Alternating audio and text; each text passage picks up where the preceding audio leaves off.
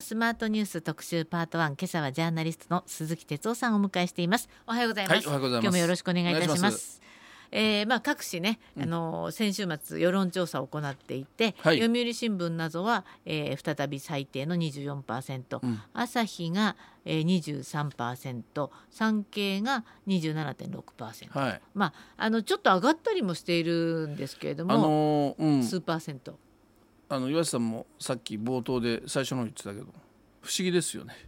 いや あのいやいやだけどまあそれは例えば、ええ。あのーなんだろうなあの例の能登半島の地震なんかで対応してる、えーとかね、ええ。まあいろんなこう多分見え方しますとかそうごめんなさい。うん、だから今言ったように見え方があるんだろうなと思うんですよ、ねだだけど実質そのこの地震だってね、ええ。まあ、今はもうまだ進行中だから、現在進行形でしょ？だから、はそのいろんなあこう批判なんかもこうちょっとこう控えてるような人たちもいるんだけど、だけど僕はもう結構来週の「サンデー毎日」なんかしっかり書こうと思いますけど、ええええ。やっぱりもう。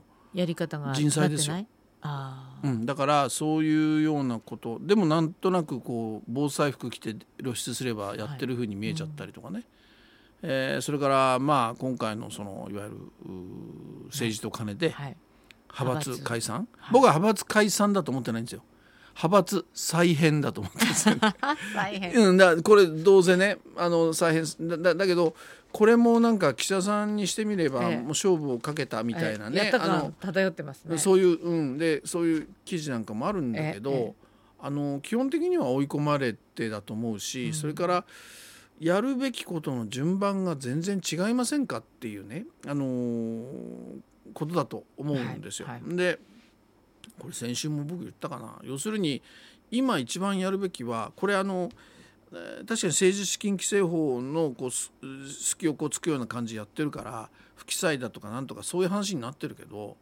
要するにそのまあ犯罪ですよつまりそのそうですよ。だって騙してんだもん。そうそうそれで騙ししてるんだもん。そういうことであのそれで結局そのうんなんてお金をねそのまあ、はい。浮かせて、ええ。そして裏金作って何かに使ってるわけでしょ、で報告もしてないわけでしょ？で税金も払ってないわけでしょ？収入なのに。そうそうそう、はい。だからまあ政治家は税金払わなくていいというのええが不思議な法律はあるけど、えだけどでもまあ普通だったらねかかるわけだから変なの？って思って。だからだからそのえー税金はかけないけれども政治活動をまあ尊重するから税金かけませんよ。だけどちゃんと報告してくださいねっていうことでしょ？それをやらないってもうこれもう犯罪じゃないですか。だだだけど、まあ、立件できないならできないでもいい,、ね、いいとしてもじゃあこの刷新本部がまずやることは何人の議員誰誰誰が要するに全員ですよ、えーこれだけキックバックを受けていた、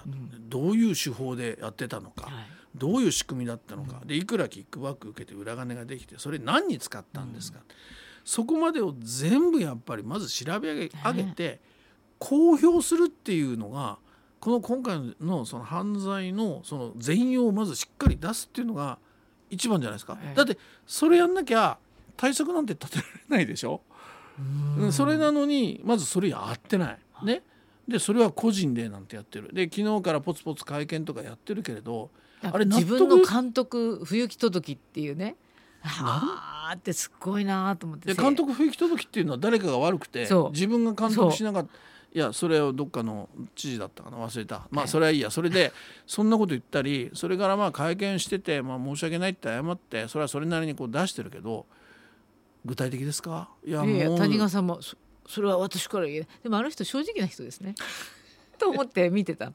頭悪いって言った人だからねね。記者にまあそれはいいや。それでその記者にも謝ってましたよね、うん。ええ。私に対してバカとおっしゃったのは。ってもう瞬間でアウトでしょあんなのは言った。そう瞬間でアウトだと思うんだけど まああのでも会見開いて、ね、立件されて、まあ彼は辞職したからね。そうそうそう。そこはねあのそこ潔いでしょ？そこだけは評価していい。そうそうそう。うんだからあの だけはっていうのもあれだけどいやだからそういう意味でまず冊子本部がやるのはそのまず今回の事実関係を全部、これ党総裁が調べてやるね、全部出す、ええ。これが一番。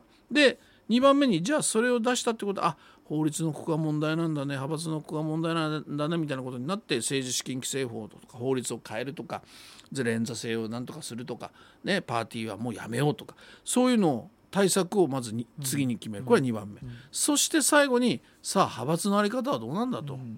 いうね僕はその順番がそういう順番で当たり前にやんなきゃいけないのにいきなり派閥解散ですよ。だって最初のことしないからうん、いやそう。だから結局派閥解散っていうことによってなんとなくこうやってる感がすごい出てまあこれは今日の読売のねあごめんなさい、うん。裏金悪兵の果てっていうのが4回の連載だったんですけど、これであの麻生さんと茂木さんが怒ってる話があってちょっと面白いですね。いやいやだからいや自分たちは自分たちので決めるよって言って、うん。あの結局はあの首相を支えてきた三派連合に圧力を生む結果となっているって。うんうん。もそれはそう思いますだだけど岸田さんがその自分の派閥岸田派がどうのこうのじゃなくて派閥の問題っていうのは自民党全体で岸田派もそうだけど麻生派もそうだしね。みんな派閥とは何だろうっていうんで全員に提案しなきゃいけないのに自分の岸田派だけみたいなね。いや、なんか自分がこうパッとおっしゃったでしょ？うん。鼻の穴膨らませて、うん。そしたらそしたらあその後他の派閥について申し上げる立場にないですみたいな。いや立場にあるんですよあの人は。総裁なんだから。そうね。もうそういうのは分かってない。それからあの日の18日のその派閥解散って言い出した朝ね自分の派閥がの会計責任者が立件されるっていう報道が出て、えええでその後のあのぶら下がり覚えてます？あれはあの事務的ミスが重なったんです最低の言い訳でしょ。いやだからそれででもやっぱり世論これ耐えられないしってことになってバタバタっとね多分解散あ自分の派閥岸田派解散、えでいっぱいありますよ。矛盾は。そのさっき言ったように順番でやらなきゃいけないことをやってないじゃないですかと、うん。まずはい。全民のねあれを出しなさい。これが一番。それもやってないよねっていう。その問題もありそれから岸田さん12月まで会長辞めなかったんですよ。だからこの問題が出るまで派閥の会長辞めてなくて、うん。派閥大好きで多分ね。でだから派閥によってええ。自分はうまく総理にもなれたしっていうね、で派閥をじ自分でキープしておかなければ次の後継者なんかにこういろいろかき乱されるのも、まあ、そこは分かりません。だけどそういうふうに想像ででも辞めなかった。で12月に急に辞めた。で今あの人派閥離脱してんでしょ。そう。なのにそれは何？岸田派離そうのこと言えるの？岸田派は解消しますっていう立場が本当はねないんでしょうけど、ね、あの人が言うべきは岸田派だけじゃなくて、ええ。全体自民党全部の派閥をどうのこうのっていうなら分かりますよ。いやだからねもう悪いけどはちゃめちゃそれでねええ。だだけどそれでなんとなくやってる感が出し出そうとももしくは起死回生策として打ったのかもしれないけど世論はちゃんと見抜いてる。だから土日のその読売とか朝日の、ええ。えー調査は内閣支持率が最低になったんですよ。だからうん普通だったらねあいいことやったっていうんであれば上がるでしょ？だだってけど刷新本部がうん。なんだか人数はすごく多くてでもそこに安倍派もたくさんいるわけでしょ、うん。でその人たちがね謝なんだかよくわからないいやだからみんなの意見を聞くとかまたなんなんとなくこうみんなで感を出してる、いやでね僕もこれそんな演出だと思っててそれからこれ石破さんあ先週あ出てましたよね、はいはい。で僕も石破さんちょっと別のところでテレビ一緒に出たり、え一緒になって取材ちょっとしてんだけどふ二人でこう話がちょっとそうだよなって合意したのは何かというと、あのなんとなくあの刷新本部、えー何日目だったか3日目だったかな。あの自民党すべての議員をあの対象に、はい。あの参加してくれ、はい。みたいななんかすごい、おーと思って。はい、あの会場場150人しか入れないんですよ。あそうそうそれ石破さんおっしゃってえだってよ。大体急に言われたって、うん。みんなねいろんな予定がね、うん。入ってると。そう。いやそれで石破さんも入ってたから行かなかったんですけええど、400人から国会自民党の議員がいるのにね、えいやそれだったら8階のホールを借りて、ええ。それで全議員あの参加できる人はしてくれって言ってキャパを用意してそれで150人しか来なかったら分かりますよ。150人しか入れない会場を用意すること自体、全議員でもない。でも全議員に呼びかけたっていうのがこうなんていうのかな。ねね。タイトル来るわけでしょ。はい。いやね、その辺はやっぱり厳しく 見抜いていかないと。でででもね今回やっぱり世論はその辺は僕冷静かなと。これん。なんかそんなことにファーッと流されてってねさっき言ったように今回の事実関係すら分かってないっていう。でなんとなく会見して喋ったらさっきのねその谷川さんが正直だって言ったから正直は僕は評価できないと思うけど、はい。やめましたから。はい。これは評価できるじゃないですか。でだけどじゃあ他の議員がなんか説明したってまあ割とシャワシャワとここれだけ不記載があってええ。何に使いました？でも本当すいませんごめんなさい。反省します。私がね監督していればよかだんだん党の要職についてねあその見ることができあらそんなこと言っちゃうんだと思って。いやいやそれで済むならええ考えありますよこっちだってって話になりませんか？国民だって。いやそれでねだから会計責任者の責任、うん。まあ、に責任を押し付けてる形に見えるし、ええええ。あとプラスあのいわゆるこう亡くなった安倍さんと細田さんのせいになってるでしょ、そう。私よまあよよくもまああのねすごいなと思って人間として心は痛まないのかしらと思って見てて。だからまあそう痛まないで永田町っていうのはそういうとこなんですか？っていう話なんじゃないですか？だから、ね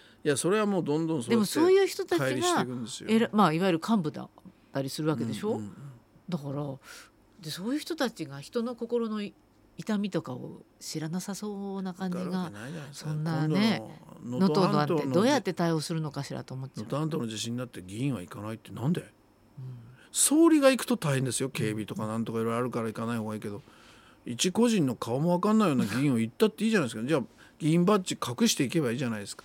それで現地行ってどんなことを入れないんだったら入れないのが体で分かれば違うでしょ、そうね。なんで申し合わせてやる議員は行かないの？僕全く理解できない。うん。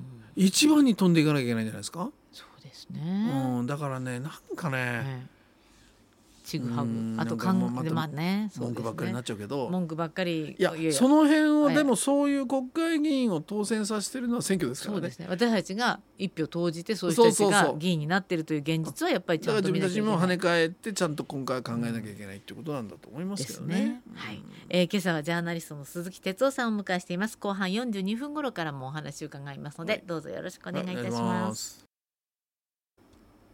続いてはスマートニュース特集パート2今朝はジャーナリストの鈴木哲夫さんをお迎えしてお話を伺っております。後半もどうぞよろしくお願いいたします,、はいまあ、前半は政治の話いきましたけども。いやあの今日岩瀬さんがあのこの番組が始まる一番最初のえ午前6時半、はい。あのスマートニュースって始まるじゃないですか、はい。あの後にえあのなんかいほらあの社説読んだりするじゃなはいいですか、はいはい。あそこで笑ってたじゃないですかあの政治刷改革。新本部、うん、はい、でもう怒り通り越して笑っちゃうよねっていう話だったじゃないえなんかですか。笑っちゃいません？これ。いやーだからええ。もう本当にねあのもうごめんなさい。もうさっきの続きひ一言しか言いませんけど、やるべきことはやっぱりそのもう今のその実態解明お金をどうしたこうしたっていうこととやっぱり責任の取り方みたいなそこをまずやってくださいと。派閥どうするこうするとかその後でしょっていうね、もうその辺がやっぱりこう分かってないか知らないけど。ね、うん。いやもちろんねこの話もすごく大事だとは思うけれども、うん。でも言っちゃえば身内の話でうん。国民の生活にはほとんど関係がない話でしょ？それで今こんなにお正月から大変な災害が起きて本当にね水もねまだ全然あだって3月の終わりとか4月の終わりにならないと復旧しないっていうような生活を強いられてる人たちがうん。うん政治刷新本部は相当遠いなと思って。いやだからそんなことにね、うん。時間かけてね、はい。それで今違うでしょ？ででもじゃあ本当に政治を本気でね、えー改革するんだったらそれは分かりますよ。だけどさっき言ったように責任がとか具体的に誰がどうだそんなことも出しもしない。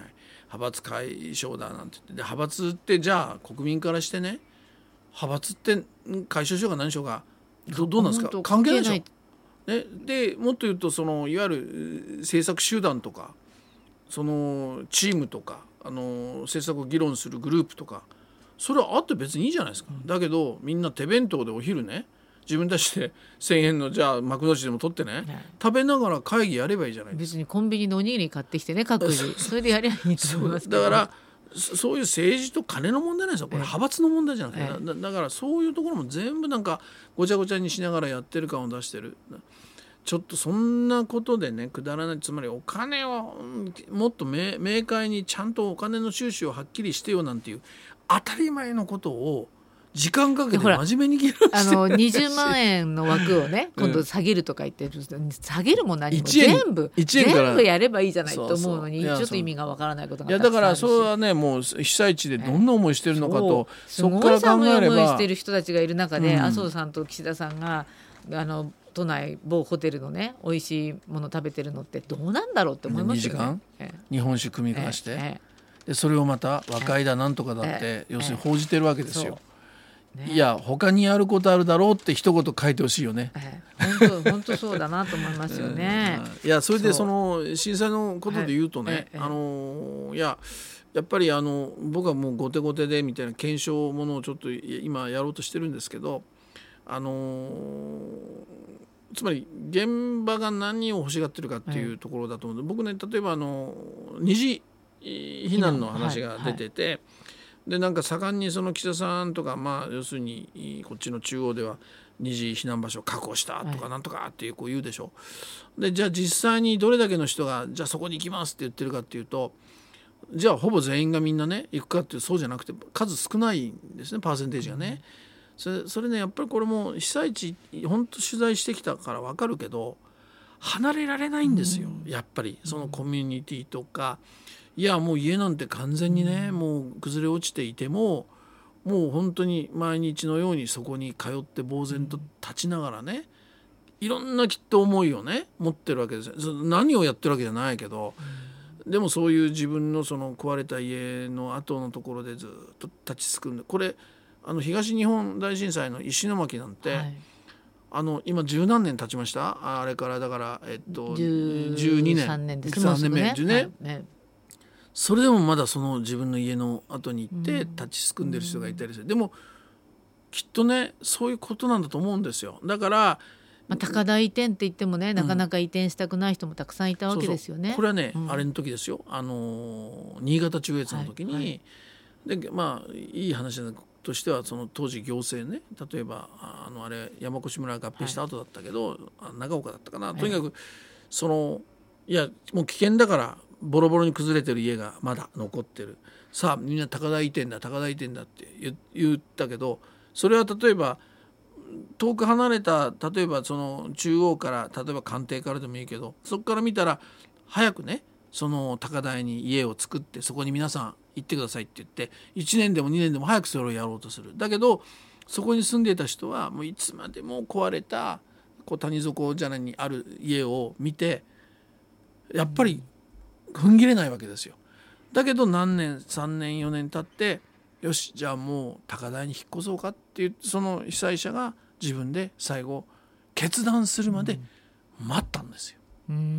それをうん早く「はい避難しろ危険だからうん」いそ復旧ってよく急ぐっていうじゃないですか。急ぐじゃダメなんですよ。本当に被災者の思いに沿って被災者が本当にそうだなって決断するまでうん。待つってことなんですよね。でその被災者にもちろん相談相手とかいろんなプロの相談相手とかをあれして「いやこういうもんですよ防災ってこうですよ」とか「人生ってこうですよ」とかなんかいろんなそのアドバイザーみたいなのも用意してね。それで最後にもう自分の壊れた家を見ながら谷底に見ながらじゃあ上の方に引っ越そうかなって、うん。その人が決めたらじゃあ移りましょうっていうね。うん。あのまあそスピーディーにやらなきゃいけないこともあるんだけど、寄り添うってそういうことなんですよ。それをなぜか知らないけど急ぐ急ぐ。だから今度もそうだけど二次避難。はい。これ二次避難これで確保した確保したっええ。てすごいアピールしてるでしょ、ええ。岸田さんとか、はいそうじゃそれでなんかなくてそれを一泊七千円を一万円に引き上げたって。それ私意味が分かんなかった。それ自分たちが払うんじゃなくてあれは旅館を借り上げるお金をそうそうそう。七千円を一万円にしたからうん。旅館もたくさんそうそれだったらまあ長く受け入れてもいいですよっていうことですよね。ね。だからだだけど用意した用意したっていかにももうなんかう映ることが正しいみたいなあれメッセージなんですよ。じゃなくて二次避難の場所も用意できましたよ。だからまあ皆さんがもし行くんだったらあの被災者の皆さん、まあまあ行くんだったら場所はありますからねっていう。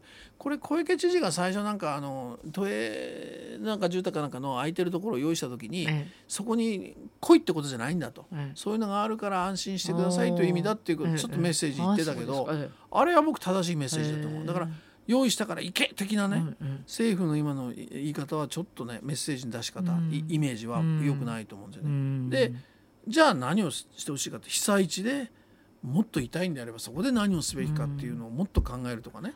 あのまあ義援金もたくさん集まってると思うんですけれども、それがどのぐらいね集まってるかはちょっとわからないけれども。ですか？お隣の台湾だって、うん。すごい25億円でしたっけ、それとねだから大変な金額をくださってるわけで、それをねちゃんと使ってほしいなと思うし、うんそんなにあの過疎地ってうんあれだから家とか建ててあげてその現金でね。そう。家ぐらいもう建つぐらいの建つぐらいであるんじゃないかと思うんですけどそういうふうにうまくなんかでも誰かが指揮を取らないとうまくいかないじゃないですか。そねこれ、をあの義援金もそうだけれども政府のお金って例えば岸田さんが最初40億なんかなんで金額言うのって中身も分かんないのにと思ったけど、そしたらなんか少ないなんて批判来たら今度はいやえ予備費すごい1000億。いやもう金の額じゃないんですけどね、まあだけどねこれも過去の災害もこれは教訓があって行政のお金つまり政府のお金とか、自治体の要するに公のお金っていうのは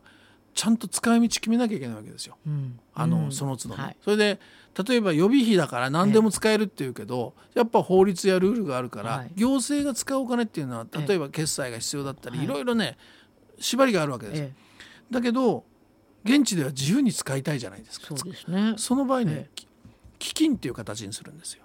民間も入れた、うんはい。そのいわゆる基金みたいなものにして、はい。はい。そこで要するに、えーそこにお金を全部ぶっ込んで、はあはあ行政のお金も基金にぶっ込んで,、ええええでそこでその民間の人もいいあのうん。含めた中で、これに使おうねって言って決めたら使える仕組みにすればいいんです、うん。つまり行政が直接お金を使うんじゃなくて、基金という仕組み。これねあのこれも新潟中越の時だったんだけどあのお寺が崩れたんですね。はい。でお寺をじゃあ修復しようかって言った時にこれはほら宗教っていうかええ神社仏閣だから、はいは特定のそのお寺をねあ行政のお金でやるわけにいかないやっていいのかって話になったと。時にでもそのお寺っていうのはあの地域の人たちが集まる、はいそのなんていうの？あのなんか集会やったりとか、はいはい。そういうコミュニケーションの場だったんですって、だからお寺だけど地域には非常にコミュニケーション大事だっていうんでじゃあどうしようかって時に基金を作ったからそこを通したんです、はい。だから基金が民間もいるからそこで判断して、ええ。いやこれはお寺だけど、うん。でもみんなの場所だからじゃあ使おうってことでそのお金を再建に使ったり、だからそういう知恵があるのでね今回もね基金に絶対しなきゃダメですねよ。うん。だからあとやっぱり私たちもこう何に自分のお金が使われたかって知りたいとか、うん。できたら例えば輪輪島の朝市をね全部建て直すんだったらおうち、こうそこのクラウドファンディングにするとか、うん。なんかなんかこう見えてちゃんと使われてるといいなと思いますよね。うんうんうんだからこれはもう多ええ分行政主導、県でもいいんだけど、ええ主導でその基金制度を作って民間のそのメンバーもそこに入れてであの国に「すみませんそこに入れてください」と、1,000億でも何でも。で使い道は現場で考えます。でその法律の縛りとか行政これ使っちゃいけないでも地元ではこれが必要だ。だからつ使いますっていう自由度を増すっていうかな、そういうふうにしてでもなんか国が予備費だ国がいくらいくらって言ってなんか政府が出します出しますみたいな。いやそれは基金に渡すからどうぞ。現場で判断つまりこれ最初から言ってますよ。現場主義ですよ。そうですね。現場がやっぱり一ね。番困ってること、現場が一番欲しいことをどういうふうに実現するかっていうそれを実現しできる仕組みを作るかっていうのが国の仕事であって、ええ。国が先頭に立ってこれやるぞあれやるぞじゃあ絶対帰りが出るんですよね。ね。あとはまあニュースなんか見てて思ったのは漁業に携わる人たち、うんうん。みんな高齢でね、えでまあ今回船が壊れちゃったらもうやめるしかないなって、もう船をね本当にいくつもあげたあの作ってほしいなと思いますよね。うんうんこれじゃうんああね、あっちの漁業がなくなったらうん。本当大きな損失ですからね。いやそうですね。だからまああの貸し付けるとかね、うん。中小企業に貸し付けるとか、いろんなそのパッケージの案がプランが出てたけどもあの僕に言わせるとやっぱり自由度をね、えーもっと高めて、国がこれとこれにいくらじゃなくてもっとその地元で使えるお金、きまあ要するに地元の財布ですよね。そこをガーンと大きくしてあげて、そこから先はもう民間も含めて地元で必要だと思ったものに使っていいよっていうその自由度ですよね。はい、そういう仕組みがベストだと思いますよ僕は。うん。それは過去の教訓でわかる。っていうことは今の鈴木さんのお話によると岸田さんのやり方はうん。ちょっと違ってる。だから国が主導してる。これは違うんです、地域が主導して国はバックアップしてあげるっていうね、うん。だからなんかその辺が分かってるのか。っていうか過去の災害で全部そういう教訓常に出てきてるのにえ？また繰り返してるのってさ少しずつ進んでるとこもあるけどなんかだから僕ずっと同じこと言ってるんですよ95年の阪神大震災の時から、ええずっと現場主義だよと。そそうそうその場所と震度を変えたら全部通用するような教訓になるのが、まあ、今も続いてるっていうのはどうなんでしょうね。ね。まあ今週来週ですね。あ今週だもん今週の金曜日国会が始まりま。そうですすね。だから集中審議もこのありますけどねえ。えまあ野党もちょっといろいろちゃんとやんないとね。まあ野党も試されてますよ。勝負どこっていうかまあ勝負どこって表現いいかな。ええつまりこの政治と金もそうだしね。こんなにやっぱりなんて野党が今頑張んなきゃっていううんチャンスはもうないわけだから。はい。野党がまあ勝利を捨てじゃないけど、ええまあ野党も試されてるとか野党もやっぱりあの国民にちゃんと見られてるんだからきちんとこう存在感示して。この機会をね、ええええ。もものにできなかったらこれええ。野党も本当どうするの？国民がモヤモヤしてる気持ちを野党が代弁してくれたりすするとまたね政府にできないことを言うっていうことほしいなと思いますけれどもね、まあ、政治刷新本部の中間報告もまとまりますからね。またお話を、また笑っちゃうんじゃない？ありがとうございます。はい、えー、今朝はジャーナリスト鈴木哲夫さんにお話を伺いました。またよろしくお願いいたします、はいありがとうございました